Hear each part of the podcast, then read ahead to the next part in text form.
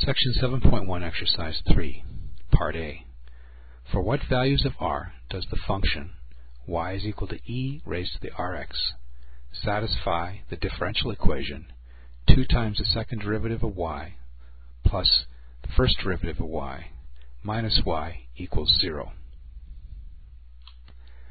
Part B If r sub 1 and r sub 2 are the values of r that you found in Part A, show that every member of the family of the functions y is equal to a times e raised to the r sub 1x plus b times e raised to the r sub 2x is also a solution.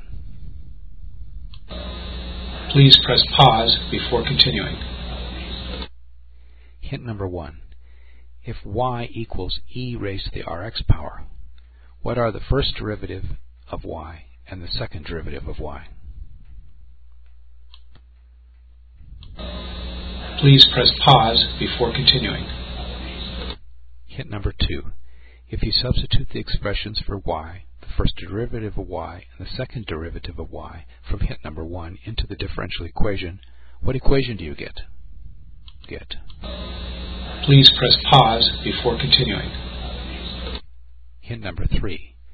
Is e raised to the power rx a common factor in all terms of the resulting equation? Please press pause before continuing. Hint number 4. Why can you conclude that 2 times r squared plus r minus 1 equals 0?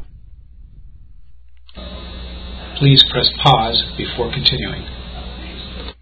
Hint number 5. If you solve this quadratic equation for r, what values do you get?